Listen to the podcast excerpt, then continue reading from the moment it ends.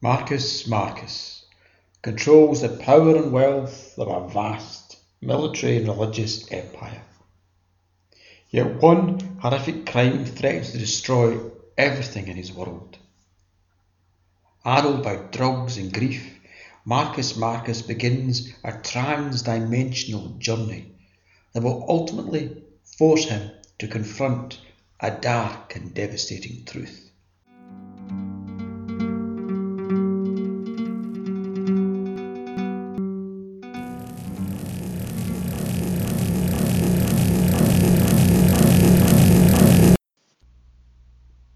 Chapter 45 Slaughter in the Dark I lay there, gripping the ground, trying to will myself to run, but the vile awfulness of the slaughter in the dark filled me with such terror that I could no more escape than a rabbit pinned by the talons of a hawk. Tearing sounds and heavy thuds and grunts and giggles echoed in the darkness. In desperation, I managed to push, slide, stumble a few feet down the slope. Above me, a man's voice, high and ugly with terror, pleaded, Gods, no! Please, don't do that to her! Another scream then, a woman's, so high pitched and infused with fierce suffering that for the briefest moment it achieved the clarity and pitch of some mythically perfect musical note.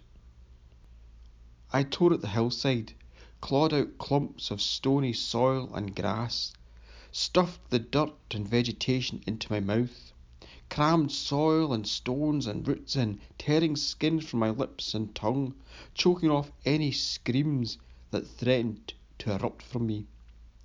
I shoved soil and shards of stones into my ears, but nothing could blunt the sound of massacre.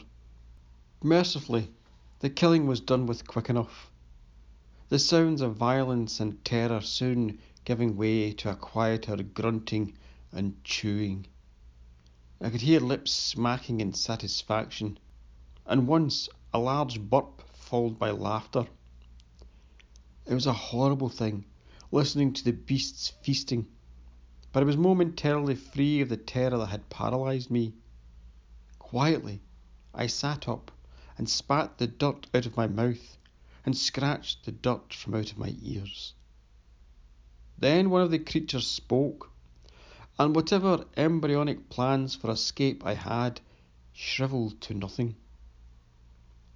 In a mocking voice, one of the beasts repeated the pathetic plea of its victims. God, no! Please don't do that to her!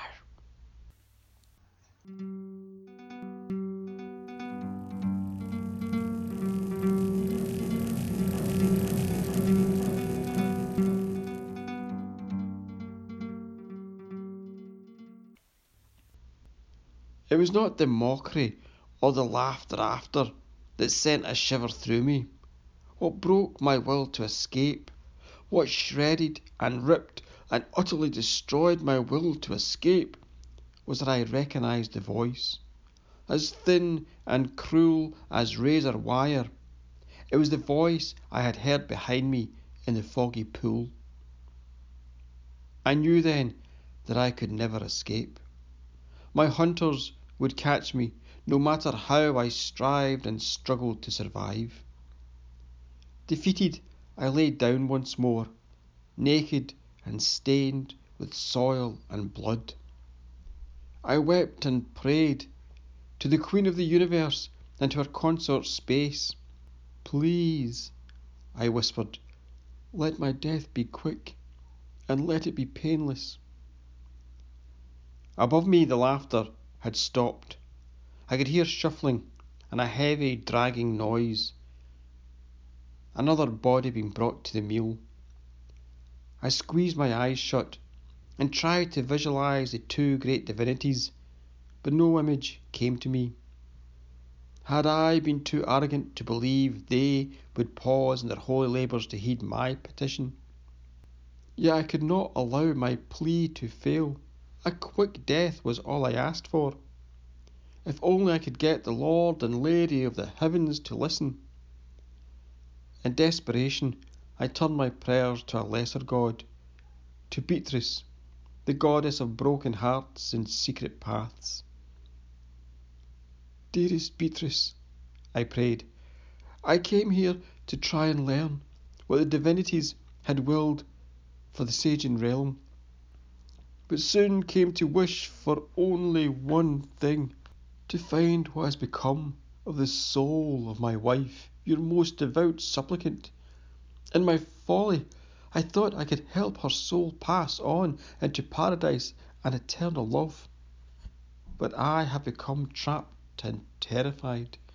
All I ask is that my death is not shameful or prolonged. I can give you nothing in return, but please remember all the countless offerings my wife gave you.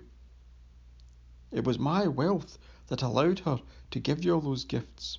So, in a way, I did give you gifts, and despite political objections, I included you in my household shrine.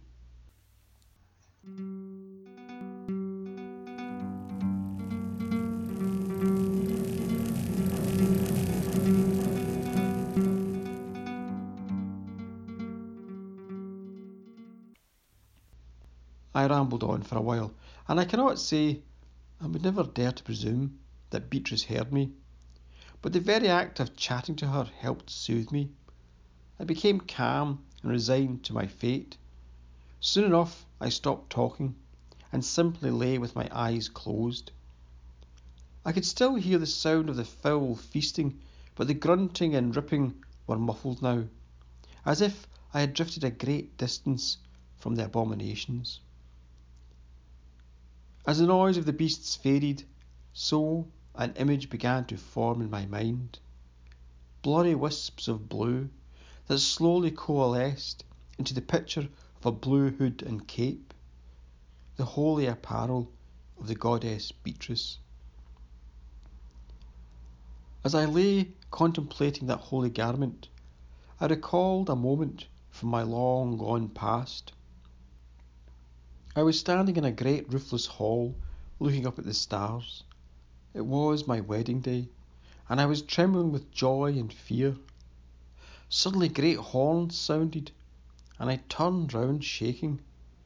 Had my father, the greatest of the Sagean monarchs, come? I knew from servants and sycophants that he had spent many weeks troubling over what would cause him greater shame, attending the wedding ceremony or attacking it. Yet in an instant I put my fear behind me, for there, wearing her blue wedding robe, stood Numa, her eyes wide and alert. I took her hand in mine. It'll be okay, I assured her. Beatrice will protect us. My wife to be smiled. Who's worried? she said, and opened her cape to reveal an array of small but deadly weaponry. The memories soon dissolved, but the feeling of joyful defiance remained as I drifted to sleep, mere feet away from a plateau that was as blood stained and gory as a butcher's table.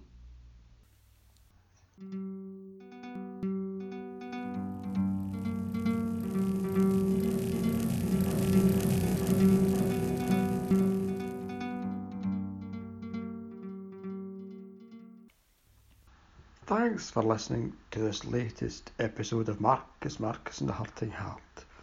If you're enjoying it, please tell your family, your friends, and your ancient enemies. The story, as you may have noticed, is getting a wee bit weirder and darker, and it will be getting more weirder and more darker as the episodes go on. So stay tuned. And of course, stay safe, wash your hands keep your distance, wear those face masks. And if you want to support the show, you can buy me a coffee. The details are in the episode notes.